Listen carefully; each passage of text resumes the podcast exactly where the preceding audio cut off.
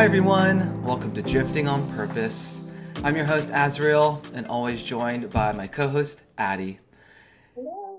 And on today's episode, we're going to talk about a book by David Brooks called The Second Mountain. And this book is really discussing this concept of that there's two halves of life. And to really uh, kind of give you really what that is, I'm just, I'm just going to read directly from the book itself. So, David Brooks says, Every once in a while, I meet a person who radiates joy. These are people who seem to glow with an inner light. They are kind, tranquil, delighted by small pleasures, and grateful for the larger ones. These people are not perfect. They get exhausted and stressed. They make errors in judgment, but they live for others and not themselves. They've made unshakable commitments to family, a cause, a community, or a faith. They know why they were put on this earth and derive a deep satisfaction from doing what they have been called to do. Life isn't easy for these people. They've taken on the burdens of others, but they have a serenity about them and a settled resolve. They are interested in you and make you feel cherished and known and take delight in your good. Life for these people has often followed what we might think of as a two mountain shape. They got out of school, they started a career, and they began climbing the mountain they thought they were meant to climb. Their goals on the first mountain are the ones our culture endorses to be a success, to make your mark, to experience personal happiness. But when they get to the top of that mountain, something happens. They look around and find the view unsatisfying. They realize this isn't my mountain after all. There's another bigger mountain out there that is actually my mountain. And so they embark on a new journey. On the second mountain, life moves from self centered to other centered. They want the things that are truly worth wanting, not the things other people tell them to want. They embrace a life of interdependence, not independence. They surrender to a life of commitment. Woo! I love that so much. It's so powerful. It really is. Um, I mean, it's such a great message. And I mean, how oftentimes, especially in our society, do we climb that first mountain thinking, you know, I'll be happy when I have my dream job or when I make X amount of money? And how many people do we know who are at the top of that mountain and really deep inside maybe aren't as fulfilled as they'd like to be? Yeah, absolutely. I mean, you hear so many stories of famous, uber successful, um, what do you call social media influencers that have committed suicide or people that are struggling with depression, all these sad things, but it's the focus is on fame, money, all these other things that we think and society has told us are what we should desire but in reality don't feel that satisfaction don't doesn't feel that aliveness that deep satisfaction in our hearts and our souls Absolutely. And it kind of goes into the next point about, um, you know, that Brooks tries to drive home is the concept of happiness versus joy. Mm. Um, so I'm going to sort of read another excerpt from the book um, to really kind of hone in on, on his um, thoughts around this. So he says that happiness tends to be individual. So you measure it by asking, Are you happy? Where joy tends to be self transcending. So happiness is something you pursue, whereas joy is something that rises up unexpectedly and just sweeps over you. Happiness comes from accomplishments, and joy comes from offering gifts. Happiness fades. We get used to the things that used to make us happy, but joy does not fade. To live with joy is to live with wonder, gratitude, and hope. And so people who are on the second mountain have been transformed. They are deeply committed, and the outpouring of love has become a steady force. Mm-hmm. And the one point that I want to drive home here is gratitude. I mm-hmm. mean, how often, I mean, for me, especially, you know, when I'm sort of in this place of uh, struggle, I always come back to gratitude. And yeah. it helps to me reflect on my days you know, what I'm grateful for.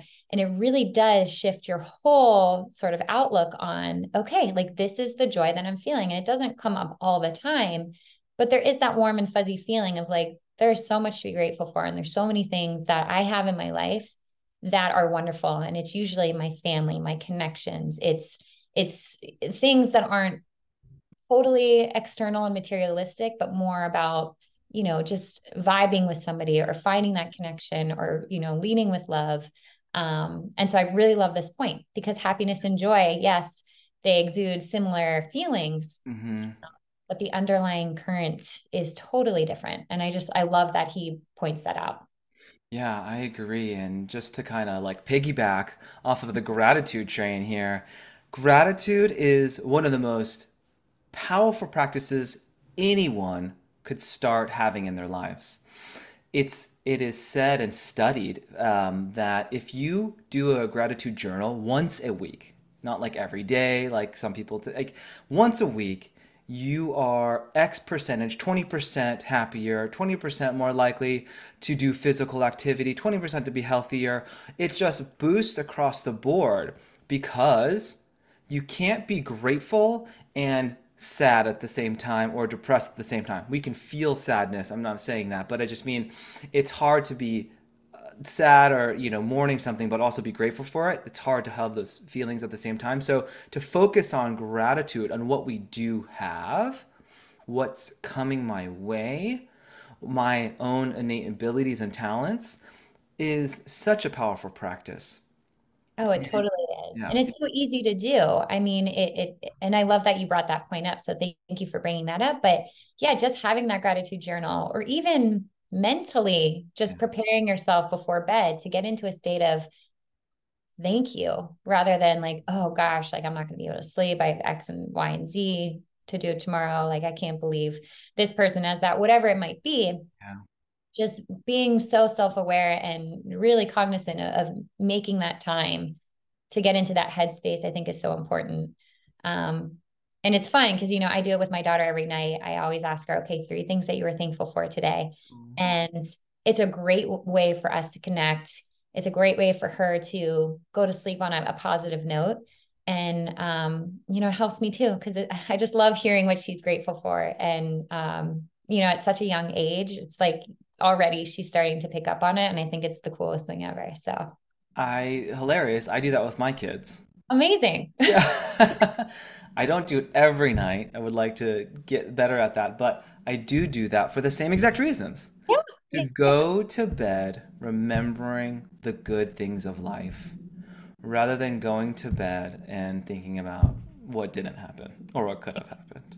Exactly. Exactly. Yeah that is that is really cool that we both do that. Yeah, I love it.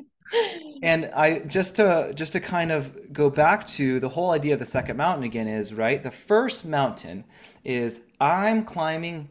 I am doing what the world has set, told me to do, which is to go to school, find a profession, get a lot of money, have the successes, has the have the house, excuse me, have the house, have the family, have the dog, have the car, have the things, have that lifestyle. And that's it. That's the American dream, right?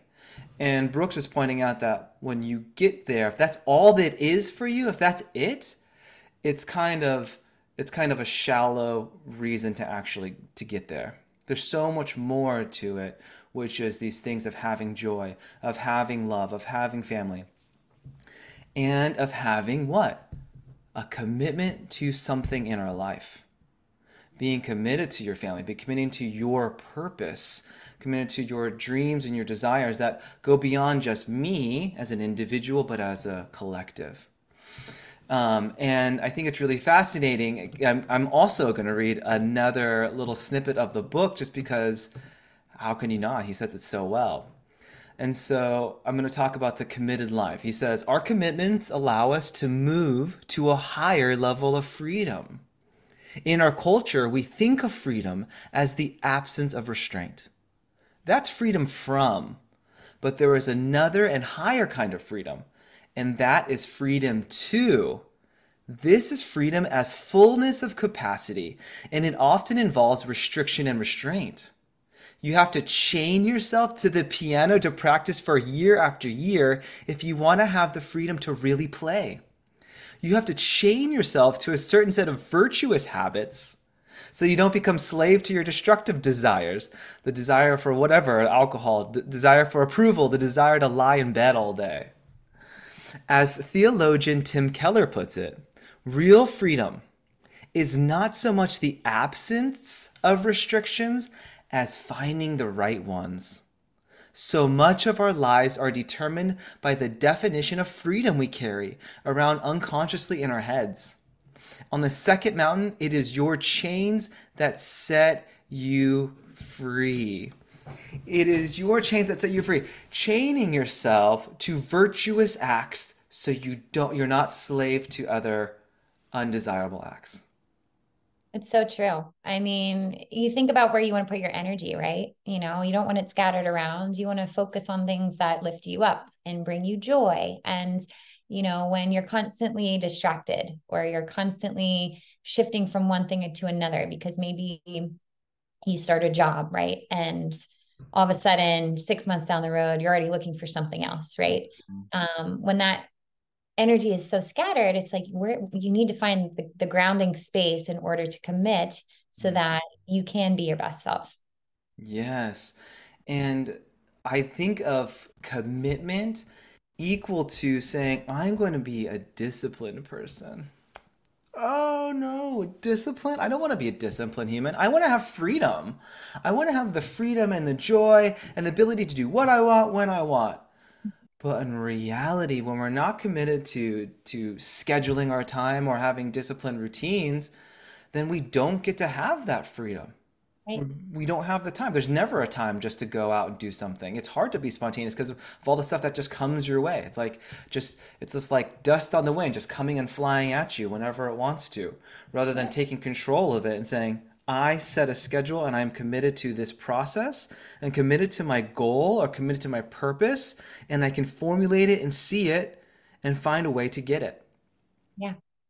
You know, there's a fun concept that um, I always think about. You know, I, I mostly apply it to fitness routines and stuff like that. But you almost have to think of of your commitments as sort of like a new job, right? So you start a new job and your benefits don't kick in right away, right? It takes maybe a couple months for them to, you know, to get your health insurance, to get yeah.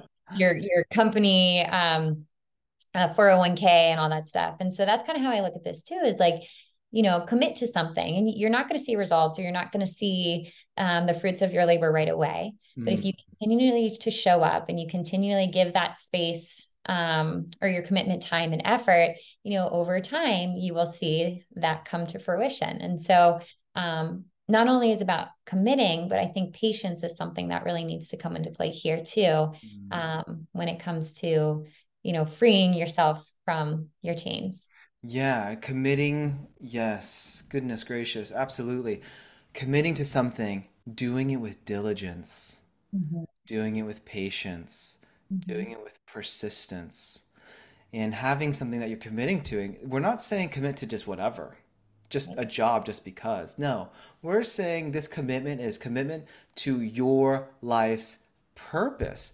It's something that's going to fill you with a passion that draws you to it inevitably. Yeah. That it's just deeply within you. You know, it's a capacity clamoring to be used, to use Abraham Maslow's words. It's this, it's a propensity to self actualize. Mm-hmm. It's there in all of us, but getting clear, clarity excuse me getting clarity on this idea is super powerful and to be and then to find it and to say i'm doing it i'm committing to it is there's a lot of freedom there there's yeah. so much freedom. And so some of you ba- some of you listening might be like, okay, well, what is my purpose? How do I get there? You know, and it's not always an easy answer, right? And so another point in this book is about answering the call. Mm. And because he says it so well, I'm going to read another part of the book um, to sort of help you as a listener figure out okay, how can I find my purpose? How can I get there? And so here we go. Um, so if you're trying to discern your vocation, the right question is not, what am I good at? The harder questions are, what am I motivated to do? What activity do I love to do so much that I'm going to keep getting better at it for the next many decades? What do I desire so much that it captures me at the depth of my being? In choosing a vocation, it's precisely wrong to say that talent should trump interest. Interest multiplies talent and is the mo- in most cases more important than talent. So, the crucial terrain to be explored in any vocation search is the terrain of your heart, your soul, and your long term motivation. Knowledge is plentiful, but motivation is scarce. So, again, coming back to making the time, putting in the effort, and you may not know right away, but I always think, you know, take the time to explore yourself. Think about things that interest you. Maybe you want to try to get good at guitar and schedule some guitar lessons. Take them for six months and see how it feels. If you decide, eh, this isn't right for me, it's not feeding my soul, my heart, or my long term motivation, try something else, you know? And it's, you know, it's kind of like, I don't know, speed dating, where you know you want to you keep on on you know discovering things about yourself that you want to do, and some may stick, some may not. But again, having the motivation to to really uncover and find your purpose, you'll eventually get there. Yeah, absolutely. Mm-hmm. And I think also something I just want to tell everyone who's listening or watching or, or tuning in is that be kind to yourself with this process. And just like Addie said, it takes time. It really does. And you pick one thing and try it out for a while. And know that purpose is mysterious because depending on where you're at in your life, purpose changes. Something that I've now grown known as a grown adult, I'm trying to say, is that I had a thought I had a purpose when I was in my teens, when I was in my 20s, 30s, and now 40s, right? And I think about, oh, I wanted to be this thing in my 20s, and I'm not. So it's like heartbreaking. I'm not that. I don't have that same purpose. That's still not doing it. Well, guess what? It's because I changed. Mm-hmm. I'm different now after this journey of life up the mountain and down through the valleys, you know, yeah. walking through the jungle and going through the swamps of mystery. Like, I'm a changed human. So my desires and my purpose are new to me now but committing to the discovery of my purpose, that one thing that I really would love to do, I did it with a friend. That's how I was discovering my purpose and said, I'm going to step out and say, I'm going to be a coach. I'm going to go to school to learn this new thing at, you know, mid 30s. Like that was hard decision to do but with someone else in my corner, with a colleague, with a friend, with a with a best friend, with a partner, with a mom, with someone, you might have an opportunity to talk about this that is like-minded to help you discover your purpose as well. So, I just wanted to give that friendly tip. You're not in this alone. You have people to talk to, and you can ask them hard questions. Yeah, no, I love that so much. And that's such a great point to bring up is that, you know, we're all, we're evolving, you know, humans every day, we're evolving into different forms and, and different um, versions of ourselves. And so I love that you brought that up is that, you know, a purpose that you may have had when you were in your 20s, it might look different in your 30s. And so there's never any failure to finding your purpose. It's just redirection and um, finding those people that are in your corner and that are going to support you uh, no matter what direction you want to take. Um, it's really good to have. So great point. Thank you. yeah. Thank you. Thank you. Thank you. And so I guess as we wrap up today's episode, um, you know, we hope that this leaves you with finding your purpose, um, or at least getting out there to find your purpose or be on your path to your purpose, I should say. Mm-hmm. Um, and we can't wait to hear from you if you have questions or anything like that. Um, we can't wait to uh, to hear from you and hope to catch you on the next episode. Yes, absolutely. Good luck on the journey, you guys. Mm-hmm. It is full of ups and downs. Certainly is. Full of ups and downs. Have grace on yourself and mm-hmm. know that it's out there for you and you can find it and you're at the right place at the right time. You are headed in the right direction. Keep going. You got this. We're here for their journey with you. We'll see you next time. Bye, guys. Thanks for tuning in.